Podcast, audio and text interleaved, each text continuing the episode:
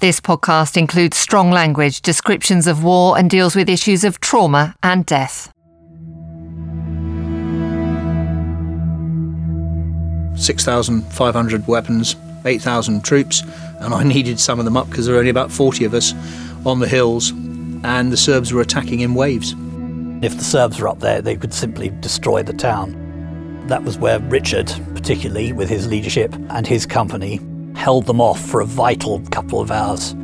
Would every single company commander have done the same? The likelihood is not. I mean, we'd like to think so, but we were lucky we had the right man, the right place. What is it that drives people to be brave? To commit acts of heroism, often in the face of the enemy? I'm Darren Coventry, former soldier and now video and podcast producer at BFBS. I've been talking to men and women who've received the UK's highest military honours. We talk about what happened, what they thought at the time, and how they feel about it now.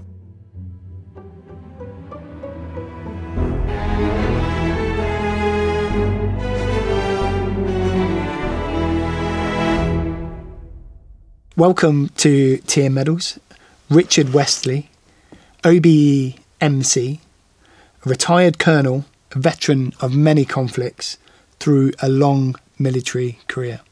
Thank you for coming to the podcast. And the first and most important question how do you take your brew? White Nun, Julie Andrews. White Nun. And I'm really sorry we, we didn't have any coffee for you today. That's fine. Tea's good. it is tea and medals. So, Richard, we are obviously here to talk about one incident. But firstly, tell me the, about your long military career. What's the whistle stop tour? So, um, commissioned from Sandhurst in 1984, probably before most of your listeners were born.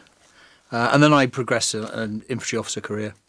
Um, so, Northern Ireland and Bosnia, and yeah, a few other um, discrete operations from the Joint Force headquarters. And then I was luckily um, asked to command Worcestershire and Sherwood Foresters. Having been a Royal Welch Fusilier up until that point, I took command of the uh, Worcestershire and Sherwood Foresters, now two Mercian, and I took command of them in Mazar-e Sharif, which was my second tour of Afghanistan, and then came back for some ceremonial duties, and then uh, went on uh, Herrick 6 in 2007 to Helmand Province. Finished that, and then my last job in the army was commanding the Operational Training Advisory Group. So we were preparing everyone for operations in Iraq, still the Balkans, and Afghanistan, and some UN military observers for Georgia. Infantry through and through, and mainly training and operational roles. Never actually did a staff job in my 26 years, which I wear as a badge of honour. So I was very lucky, and um, I uh, have no regrets. In March 1995, 32 year old Major Richard Westley of 1st Battalion, Royal Welch Fusiliers, was expecting to deploy to Northern Ireland. But there was a change of plan. It was quite short notice um, because we were we were slated on the arms plot to go to South Armagh, and I was on a staff job, and the commanding officer rang me up and said, "Look, I'd like you to come back as a company commander. We're not going to, to Northern Ireland now. We're going to Gorazde." During the Bosnian War, after the breakup of the former Yugoslavia, Gorazde was one of six Bosniak or Bosnian Muslim enclaves surrounded and besieged by the Bosnian Serb army. In April 93, it was made into a United Nations safe area, along with the towns of Bihać, Sarajevo, Srebrenica, Tuzla, and Zepa. UN peacekeepers were sent to those towns to deter attacks on the civilian population. And the response from the international community for to, to the question who wants to go to Gorazde was deafening in its silence. The French at one stage were ready to go, and they had a convoy ready, and then the French government pulled the deployment, and, and it was looking quite difficult. The UK government and the UK MOD then said, right, we'll send people into into Gorazde. So the initial deployment of the Duke of Wellington's regiment to get in there and establish the safe area. Then there was a roulement where the uh, Royal Gloucestershire, Berkshire, and Wiltshire Regiment went in, and then we were the third lot to go into to Gorazde. And, and that coincided with the end of the one year Right. cessation of hostilities agreement. So we trained at high intensity for that very reason. We knew the ceasefire was going to end, and I don't think any of us thought we were in for an easy tour. I'm Lieutenant General Jonathon Riley, and back in 1995 uh, in Gorazde, East Bosnia, I was Richard Westley's commanding officer. Uh, he commanded B Company, one of three Royal Welch Fusilier companies, and a Ukrainian company that were based in the enclave. There was this rather odd creation of what were termed safe areas. Now, they were not safe havens. Safe havens have a very specific meaning uh, in international law, and they imply complete disarmament in return for complete security. So, for that to happen, the Bosnian forces in Gorazde would have had to be had to be disarmed, and there would have had to be a large UN or NATO force put in to secure it. Neither of those two things happened. And precisely what the safe area was, nobody really ever quite was sure. Uh, the closest I came uh, to a definition was from Rupert Smith, the force commander, uh, who told me, in his view, that, and I quote, the safe area exists to safeguard the, the civilian population so far as is possible to do so in a war. But it had no actual legal standing. It was further complicated in Gorazde itself uh, by a ceasefire agreement engineered by uh, Mr. Akashi, uh, the Secretary General's special representative, who agreed with the Serbs that there would be a, an exclusion zone of three kilometres around the town from which troops would be withdrawn, and an exclusion zone of of 15 kilometres from which artillery and heavy weapons uh, would be withdrawn. Uh, so we had this um, rather odd situation of a of a circle around the town, with the with the Serbs actually sitting right on the edge of the circle, and their heavy weapons. Well, they never cleared them out of that particular exclusion zone. Uh, and there were not enough NATO or UN troops ever to enforce that uh, that agreement. Not that it was ever intended that it should be enforced, because it was a peacekeeping agreement, and therefore it was founded on consent uh, from both sides. I don't think the Serbs were really interested, hmm. um, and and certainly as we got to um, into April, attacks on us increased in ferocity and in number, and it was only a matter of time, I think, before the Serbs, you know, made a move on the eastern enclaves. Um, they'd vowed to recapture them. They'd played ball with the UN. They hadn't, in their own minds, received the recognition for their restraint, and um, they're boiling for a fight. And it was important that, that you know that we were ready for that. How did we get here? What was the political and situation like on the ground in what what had been Yugoslavia, but now was a fragmented state of regions, some of which had been recognised, some were still declaring their. Yeah, well, if you if you if you recall back in sort of um, 89, 90, we saw the breakup of the Soviet hegemony, mm. wall coming down in Berlin, free movement, fragmentation of various states, and um, Tito had gone. And he was holding the country together. so Tito was the ruler of president. Yeah, yeah, yeah. And yeah, that was an opportunity for the two communities that had lived very closely together. You know, many people had married across the ethnic divide, so decided that they, they wanted to rule their um, their own roosts, hmm. and it very quickly turned into a civil war, very rapidly. You know, and I'm not a psychologist, but psychologists tell me that sometimes the, um, the, the intensity of the, of the violence that ensues is an indication of how much sort of love there was in the community beforehand, and then something happens on one side, reaction, counteraction, and before you know what it, you've slipped into something that had become a pretty nasty um, war involving, you know, a lot of deaths and some pretty hideous crimes against humanity, mm.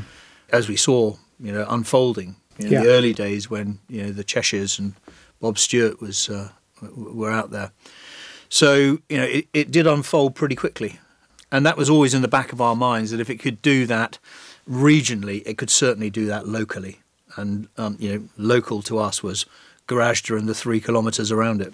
So let's talk about the opening days of your tour. There's you're with a, um, a, was it a battle group or a battalion? I, I guess it was a more. It was, it was, a battalion minus. There were yeah. there were there were about two and a half companies, about three hundred of us in okay. there with um, a, a, battalion headquarters, and my company took the east bank, and my old mate Phil Jones's company took the west bank with Martin Leader as the other company commander, really sort of controlling the town and the specialist platoons. And it was the early days were, were classic peacekeeping, patrolling, manning observation posts that were interposition between the two sides, getting to know the warring factions, as best we could.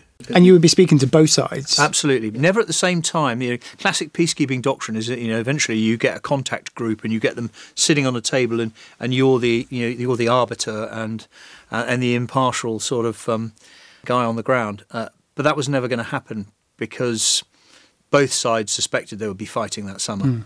So you would be shuttling between the various commanders and their troops, trying to establish rapport because if you knew them well, it was probably less likely they were going to shoot at you yeah. or maybe think twice about it.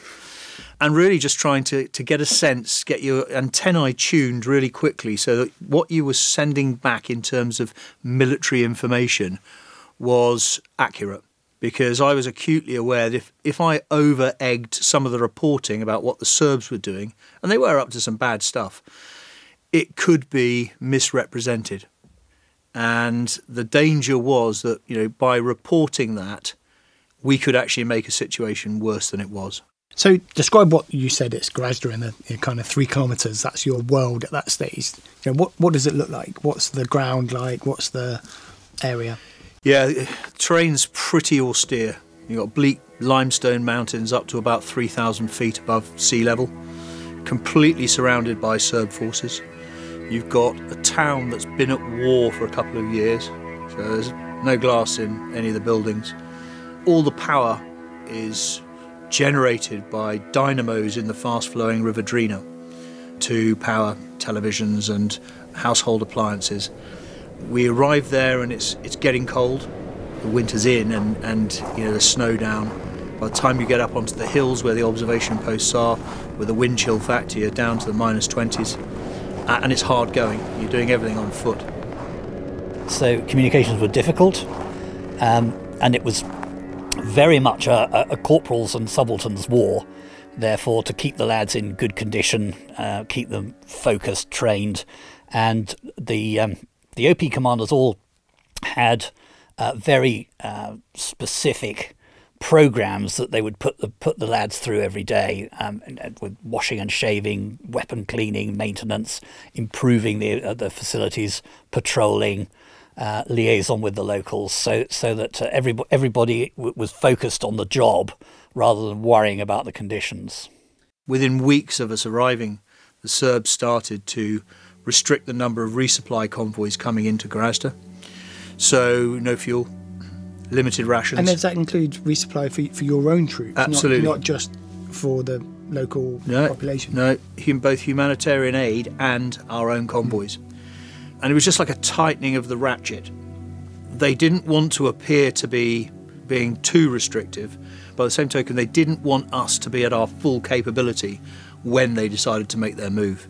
Yeah. And a little bit, lots of mind games, jamming on the radios, convoys being you know, held at Sarajevo for days on end, and then an increase of the number of attacks on us, shooting attacks, both at civilians uh, but also at us. And um, and again, you know, you couldn't afford to be pushed around by these people because the sort of bullying mentality is if you show weakness, then they're going to do a bit more and a bit more. And, and I guess that that then sets the tone for your entire yeah tour. Yeah, and it was, it was you, you know it, it, the pressure started to mount. You know, we'd taken a couple of casualties. We were in danger of running out of blood supply, so we are having to give our own blood and refrigerate it as best we could. Ammunition was always a worry for me. We could get plenty of water, food we could forage up to a degree, but ammunition was going to be, be a real limiting factor. So we had to get quite inventive as to how we got round the um, the shortage of ammunition. But I but I noticed in the soldiers as time went on and attacks on us increased in frequency and, and, and severity, it really started to, to sort of play on the younger soldiers' minds. You know, there were a lot of landmines unmarked. You know, we sort of knew where they were. You know, in early April, four-man patrol of mine walked into a minefield. Three got nasty, nasty injuries. Um, and and you know before you took the guys out on patrol, you'd finished your orders. You you'd, you'd watch them getting ready, going through their lucky routines. You know, it's a bit like a sort of dressing room for a for a big rugby game. You know, it's just that every day was an international day in Gorazde for young soldiers, and you could see it was starting to take its toll in terms of pressure, and we needed a release on that. And the only release they would get was when they had the ability to fight back mm. against a, a much stronger Serb army. But this was a peacekeeping operation, so fighting would have to wait, especially as it wasn't really clear what the mission was in the first place. I was never actually given a mission. Um, very little often than, than a, more than a one liner in various uh, messages and directives. Um, I was often not told of developments that were going to take place. Uh, I was not told, for example, that the British government were not going to replace us until after it was announced. I was not told, uh, not given really any advance warning of withdrawal, which was odd given that we were at the point of most exposure of, of British forces uh, at that time, uh, and really the national interest was, was at stake. And so, yes, um, when it came to deriving a mission, I had to analyse what information I'd been given and come up with something. And, and my main effort in this was to make sure that although I might be slightly uncertain about what exactly was, was required, but my subordinates would not be uh, they would all have definite uh, missions and tasks and things that they, they had to achieve and focus on, so that uncertainty stopped with me. And we came up with some tasks, a list of tasks that we thought we could achieve given our resource and the situation. We came up with four or five tasks, and then the in order to of the mission was safeguard the civil population um, and accredited UN agencies. And we, we disseminated that, gave the guys time to digest it, and come back, say whether they were clear about it, and then we went nap on it. But we, we did revisit that mission. The mission actually changed three or four times during the tour as the situation changed. Yeah, and I, th- I think it's quite it, it, becomes quite key because eventually we get to the whole what are you allowed to do mm. to safeguard the area. Mm. You had come up with a five tasks that you had devised as a mission.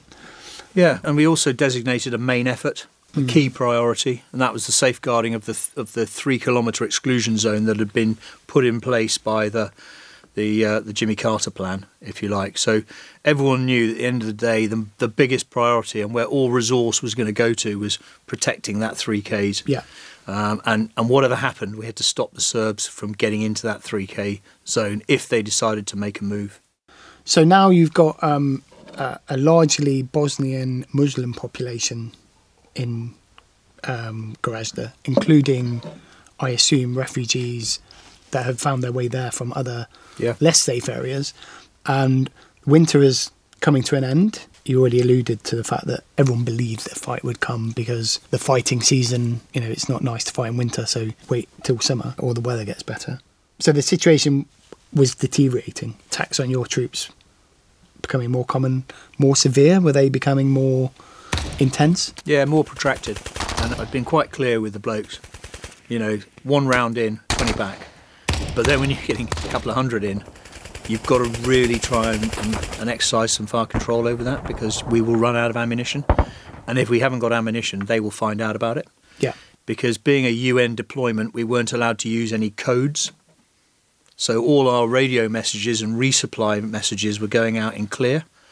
And the one thing the former Yugoslav army had was a tremendous electronic warfare capability, so they would be intercepting it. We sort of tried to get around it by using Welsh speakers, because being a Welsh battalion, we had a number of North Walians, um, and that was that was useful. But the moment we flicked a dragon's teeth, as we called it, they started jamming us. Right. We did have access to a TACSAT through the Joint Commission officers, so we could get messages out that way but it was quite clear to me that Serbs would be onto the fact that we hadn't had any convoys in. We've been fighting combat incidents. They have a rough idea what our first line scales of ammunition would be, and it wasn't going to be long before they um, they realised that they were more plentifully supplied with mm. ammunition than we were. And then I guess we get to May when things start to get really bad. So tell us about that. Yeah, throughout May, it um, you know the, the, the ramping up of the pressure, no convoys in it was all building to something. On the 28th of May, the Serbs made their move.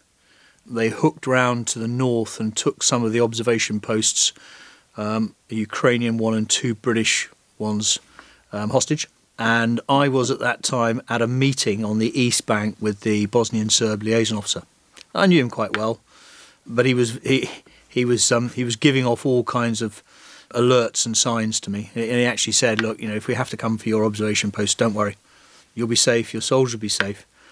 Uh, so I said, I told him, you know, in no uncertain terms that we wouldn't agree to any hostages being taken.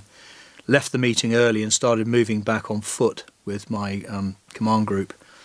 And as I got back to my vehicle, I could hear on the battalion net that things were happening on the on the west bank, and then my own company net, which I'd had with me, started coming to light, and uh, the guys out in the observation posts were sending information that there were significant combat indicators. They were bringing up um, stretcher bearer parties, ammunition was being forward loaded, window frames were being knocked out, and it was pretty pretty clear that something was about to happen.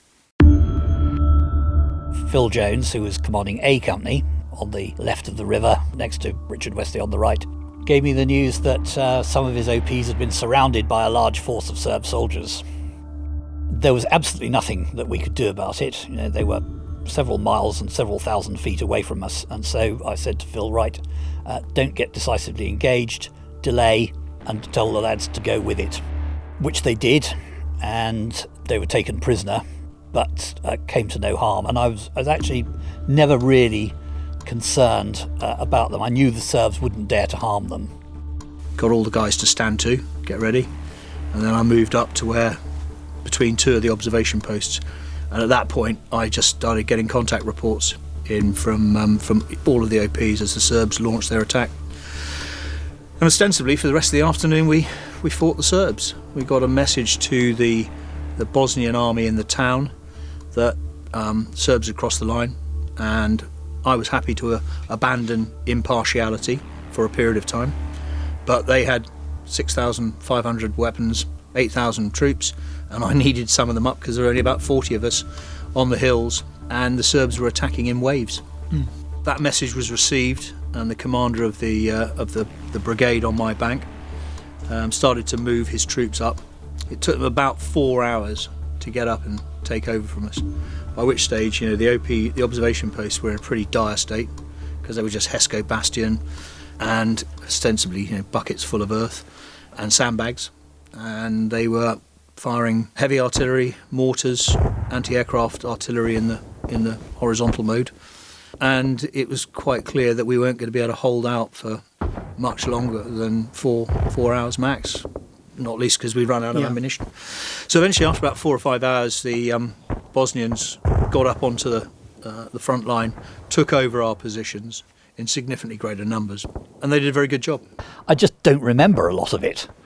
And my knowledge of it, I've, I've pieced back together from various reports. But the OP line there, you know, uh, less about a company, was attacked by at least, I think, a brigade minus one battalion, uh, supported by some tanks. So it was never going to hold for that long. The point was to hold it for long enough for the Bosnian army to get up onto the high ground, which was the vital ground for Gorazde. And, and if the Serbs were up there, they could simply destroy the town. And that was where Richard, particularly with his leadership uh, and his company, held them off for a vital couple of hours, two and a half hours, giving time for the Bosnians to get into position and then break contact uh, and move back.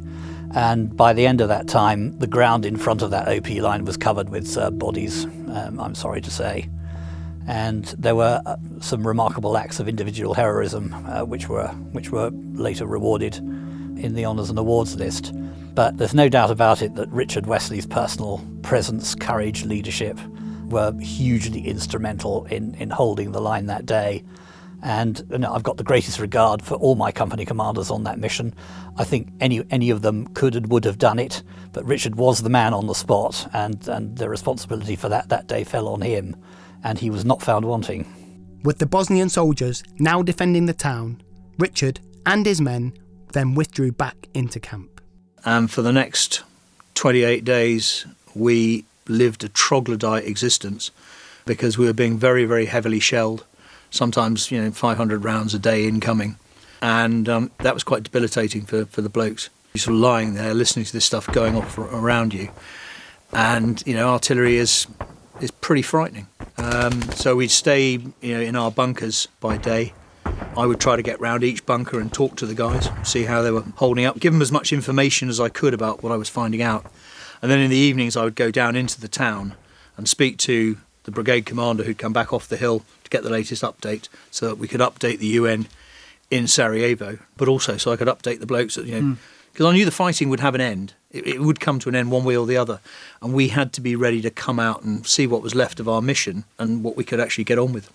So uh, at the start, you talked about the ability and the and the training that it takes to switch from peacekeeping to war fighting. And I guess by that stage, your men had done it on a number of occasions, but but I guess this was the big step into the full-on Yeah, yeah. fight. Uh, and then the opposite of that, almost retreating, bunkering down, almost without any ability to to respond. You know, what were you getting from the UN or the headquarters, the international community? What help were you getting from them at that stage? Nothing. I mean, it was interesting. I, I whether they just didn't believe us hmm. what we were sending up in our report every day, or whether they didn't want the information to get out. I, I don't know. But the international community, and I include UK in that, did not offer a great deal of assistance. There was a code word for UN airstrikes. It was called Blue Sword. And if a commander with troops in contact felt that he or she needed airstrikes or close air support, the code word Blue Sword could be used. I called for Blue Sword on six occasions in my time in Bosnia, and I never once received an aircraft in support of me. I remember one particular day, I think we'd been pinned down for about four hours. And I was calling for Blue Sword, and eventually it didn't come. So we waited till dark. We crawled back, long, long crawl, and got back in. I went to see the operations officer. I said, What happened to Blue Sword? And he just handed me the radio log, and it just said, Not available. And um, I said, What do you mean, not available? You know, we, we re- rely on this. And he said, Do you know what time it, it is in New York at the moment? It has to be sanctioned in New York. It's a Friday evening, you know, it'd be top of the in tray Monday morning. And that began to sort of, you know, to, to, to erode a bit of confidence. And I certainly wasn't prepared to pass that on to the troops. That would not have been helpful. And what do you think the politics were in, in that? You know, what, why isn't there someone at the end of a phone or at the end of a radio? Because at the end of the day, the UN is not configured to run operations. So the UN is really important for legitimacy, impartiality, and, if you like, the underpinning of operations. What is not there to do is command troops. It's, it's not structured for it. You know, it's not trained for it. And that was a lesson that we, fortunately, we learned after after Gorazde when we went into Kosovo. It was a NATO-led operation with Yeah. with UN mandates. I can only think that there was a huge amount of worry that the UN was failing in Bosnia at the time. John Major offered up his position as Prime Minister to his cabinet because of the situation we were in. And the UK MOD was less than supportive at the time of my commanding officer, who was doing a cracking job, but they just thought he was over egging it and complaining. So we would send up, you know, busy day in Gorazde, uh, 17 civilians killed, three soldiers uh, wounded in action, 500 artillery rounds impacted in the safe area today. It would go up, and then the BOS rep, the Bosnia rep, for the whole of the theatre would come back down. Gorazde, a quiet day. Somebody really didn't want the world to know what was truly happening in Yeah. Gorazde. And, and interestingly, this might be of interest to, to you guys in the media, is we once the hostages had been taken and the attack had occurred, we were banned from talking to the media. We could speak to Martin Bell in Sarajevo on a weekly basis, in his trusted, balanced journalist, and then we were banned from talking to the media. So they just made it up. Not in irresponsible media terms, but it just didn't reflect what was really happening in Gorazde. And that was frustrating. The British soldiers spent nearly a month hunkering down whilst the Bosnian Muslim troops fought back the Serbs.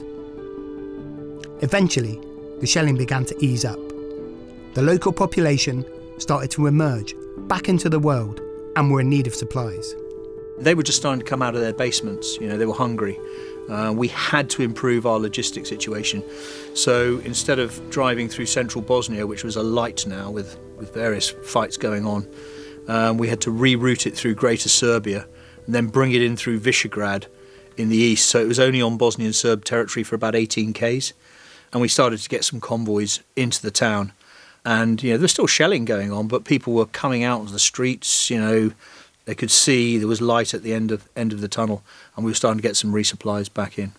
And I guess so that the resolve of the Bosnian troops in Gorazde, which held off the Serbs, I guess made them turn their attentions elsewhere and move on to what would be Srebrenica. Yeah, it, I mean it was it was a very interesting time. You know, the Bosnian army had done really well in the town. And I still had a very good relationship with my opposite number in in the brigade. But there, there was a bit of a swagger and a bit of a strut, you know, and some of them, some of the more junior commanders, didn't really see the, the need for UN. You know, we've done it ourselves. You know, they seemed to forget that we, we actually held on to their bank for four or five hours to buy them time to get up there.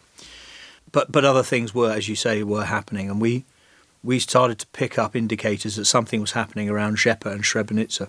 Zepa had a Ukrainian company, Srebrenica had a Dutch battalion there, and having picked up some indicators that something was happening, we started to see stragglers coming over the hill into Gorazde. So we got out there as quickly as we could in our vehicles, took them from the, the Bosnian army and started to sort of talk to them and say, what, what's happening? Where have you come from? And we did it individually, but all their tales were pretty chilling in, um, in the fact that they, they all seemed to hang together, independent of one another. And uh, it transpired that Zepa and Srebrenica had both fallen, not a shot fired. You know, over the next three or four days, 8,300 men were murdered by the Bosnian Serb army in, in cattle sheds and along the roads outside Srebrenica and Zepa.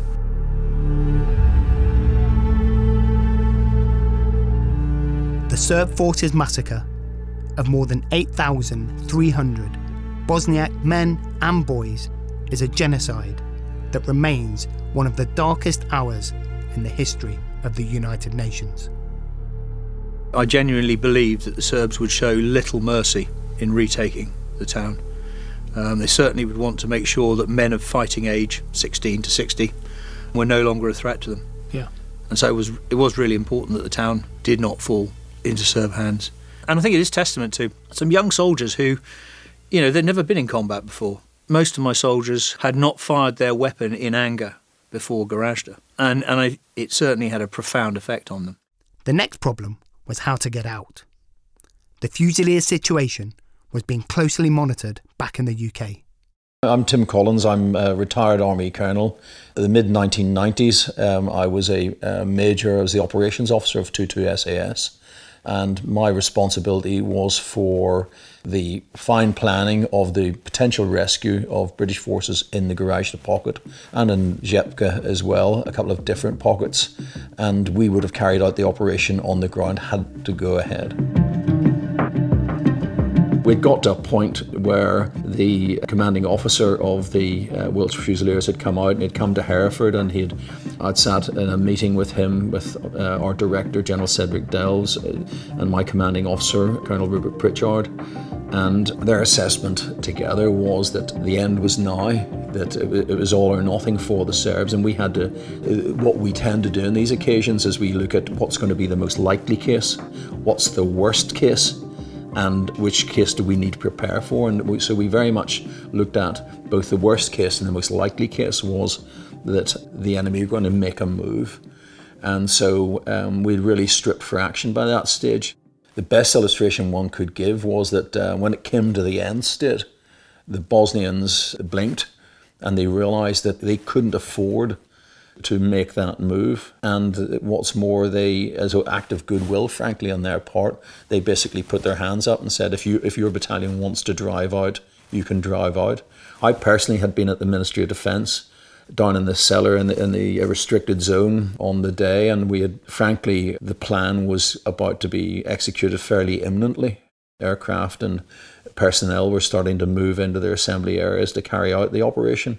Uh, I was on the train back to Hereford, and I think I got as far as Salisbury when my uh, cell phone rang, and I was told they're coming out. It's over. The Serbs have blinked, and I thought, very sensible. Getting out was always going to be problematic because I think the Bosnian forces in the town took the view that whilst there were UN peacekeepers there, there was the opportunity for them to get airstrikes, which is what they needed if the Serbs were going to concentrate force and come again and the, the commander of the Bosnian 81st Division in Gorazde, Brigadier Barto, had sort of said to the commanding officer, "You can leave, but you've got to leave all your vehicles and your weapons for us." And, and that was clearly not going to happen. You know, that's, that's not the way British soldiers do anything. So we had a couple of plans of how to get out.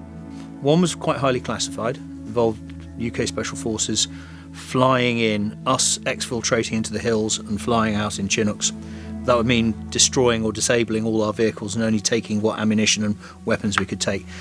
And it was certainly high risk, and it had a threshold of casualties tied to it when we would call for that operation. The second and favoured option was to drive out with all our sort of vehicles, weapons, and some national face intact. So the commanding officer brokered a deal with General Mladic and with the local commander in Bosnia that we would leave but we would leave behind a tactical air control party or some forward air controllers so that there were UN berries, small number, but they could call in airstrikes. And, and the, an agreement was given to that. Uh, it was also made sense because if they did need to get them out rapidly, it's easier to get five or six blokes out than it is to get you know a battalion out. But things got quite complicated because Brigadier Bartow didn't necessarily have enough control over his people in the town, and they started to break into our camp I think probably to steal fuel, weapons. And as the tactical commander on the ground, I went and had a word with him and said, This has to stop. You're sending armed people into, into, my, into our camp. And I don't think he did anything about it. And we ended up having a firefight with some people armed coming into the camp. We ended up killing two or three of them, the very people we'd gone in to defend. Really, really uh, uh difficult. And we managed to get a couple of convoys out of the town. It was just my convoy with the commanding officer was the last one. It was always going to be tricky and we were getting ready to go when the markets area of Sarajevo was very heavily shelled, a number of civilian casualties. And the international community was crying out to find out where these mortars had been fired from. And all the evidence was pointing at the Serbs. And, the difficulty was for General Smith in Sarajevo is that he could only sort of keep the lid on that can of worms for so long. Because if airstrikes were then put in on the Serbs, the Serbs would close off our corridor, we'd be marooned in Gorazde for goodness knows how long. So basically, bold decision made by Rupert Smith. He said, got on the radio. He said, "Have you got all your fusiliers ready?" I said, "Yep." He said, "Move now." And we drove out through the Serb lines, across the border, and into Serbia, where we unloaded and went to Belgrade, and then watched the biggest air package I've ever seen heading down towards Gorazde. So we managed to get out with all our weapons and, and all our people. We didn't get our interpreters out which is quite topical given what's happening at the moment. And I'm to blame for that because um, commanding officer got the company commanders together and said, "I'm planning to take our interpreters and their children out with us um, for their safety." Yeah, yeah, yeah. And if anyone doesn't agree with that, they have the right to veto. One veto, and we don't do it. And I'm afraid I stuck my stuck my hand up and I said, "No, we, we shouldn't be doing this." And the two reasons are: firstly, with the UN, we can't be seen to do this. It's undermining the reputation of the UN, smuggling people across borders. The second thing is that I know when we drive out of here before we cross the border into Serbia, we are going to be searched. And if they find our female interpreters and their children, they will be led away, and there is nothing we can do about it. The others didn't agree with me. The commander of the SAS team did agree with me, and the commander officer said, "Okay, they don't come." And I, I then had to face some pretty, pretty unpleasant scenes with the interpreters, as you can imagine. We were leaving, they were going to be left behind. And it was pretty horrible, actually. But it was vindicated because when we drove out, we got to the border, they stripped our ve- vehicles to pieces. They searched every nook and cranny, and they would have found our female interpreters.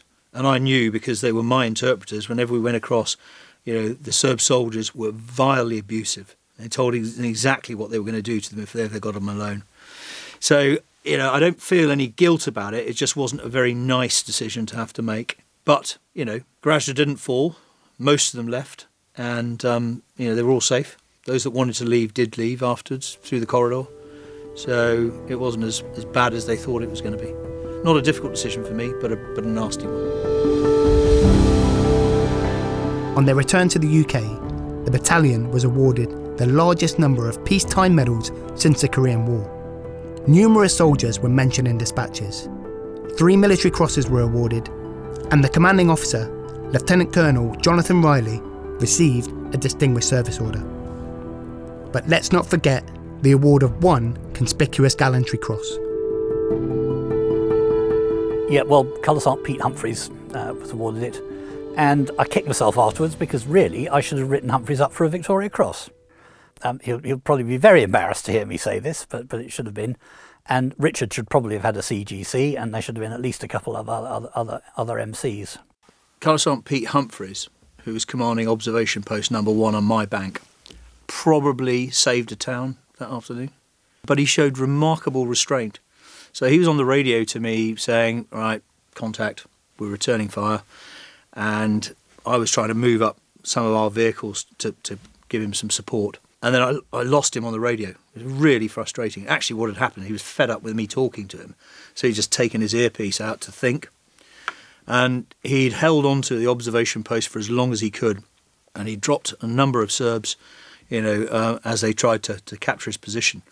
And then he started to move half of his team back whilst he stayed and provide covering fire.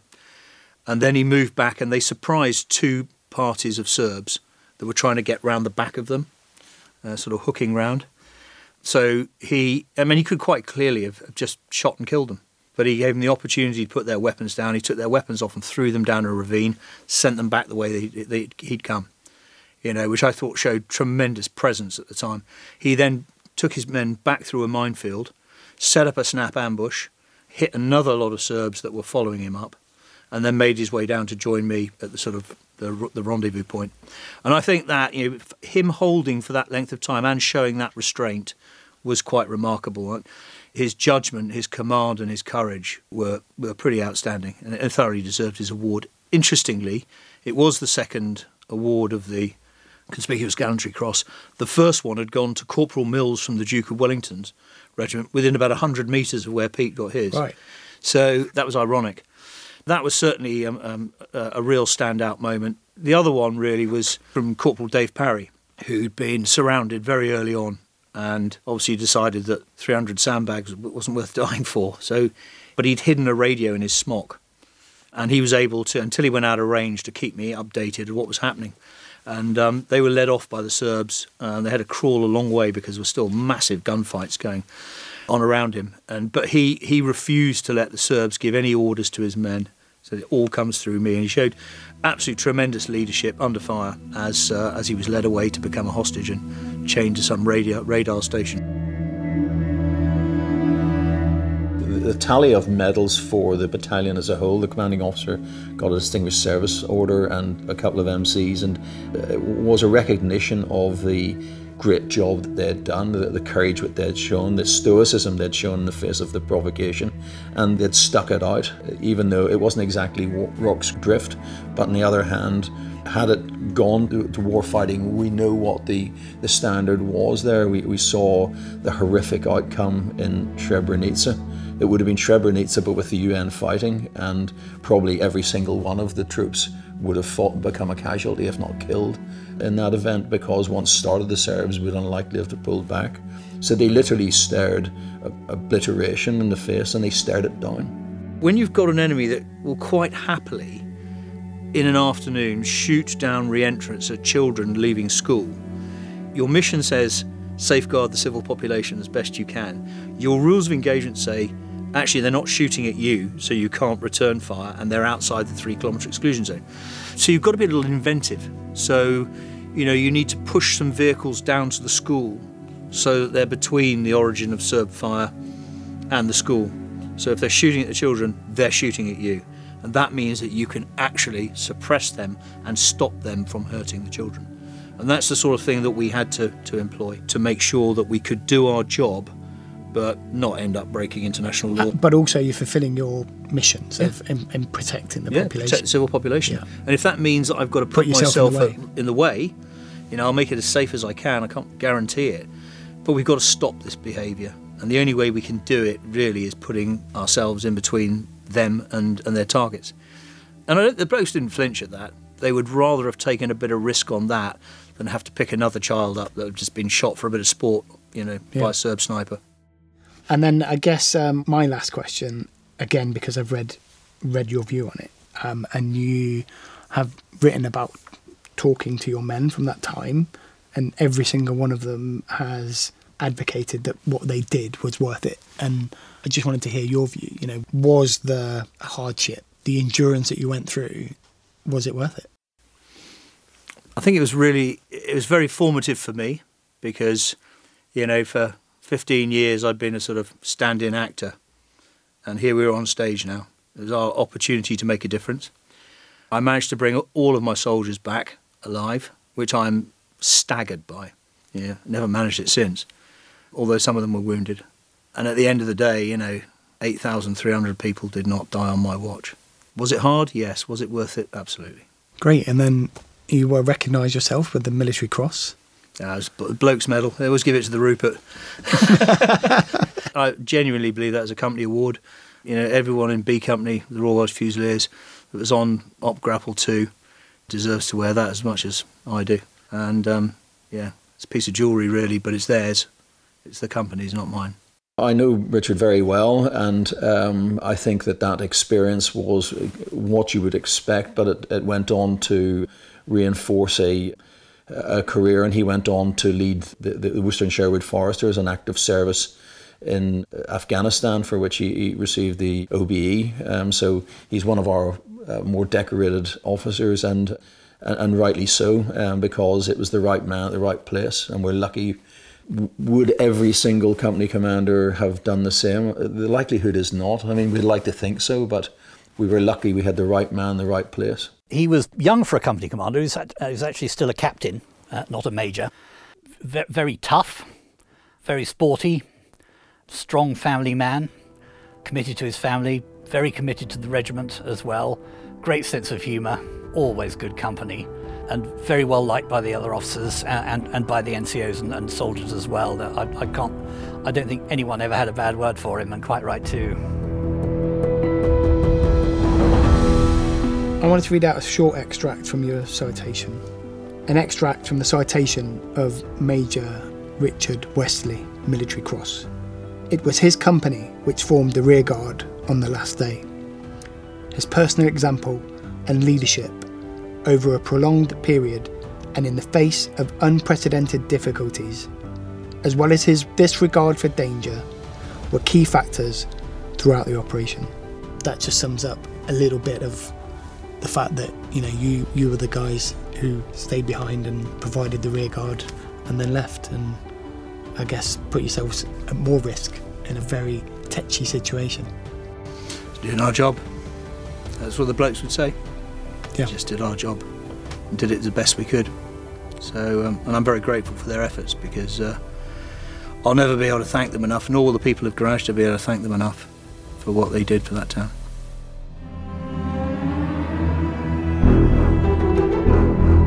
Tea and Medals is written and produced by Darren Coventry and Josella Waldron, edited by Andy Prada, with sound design by Terry Wilson. Original music is by Will Farmer. Our executive producer is Alex Griffiths, with thanks to Colonel Richard Westley, OBEMC, Lieutenant General Jonathon Riley, CBDSO, and Colonel Tim Collins, OBE.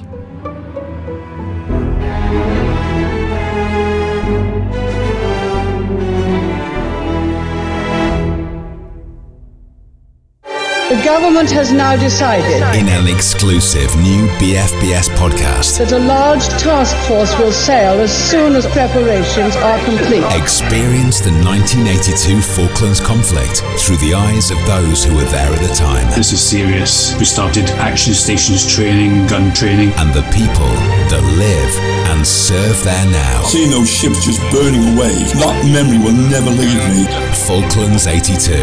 Stories from the South Atlantic. Hear new episodes every Tuesday. Find it at bfbs.com slash podcasts or wherever you get your podcasts.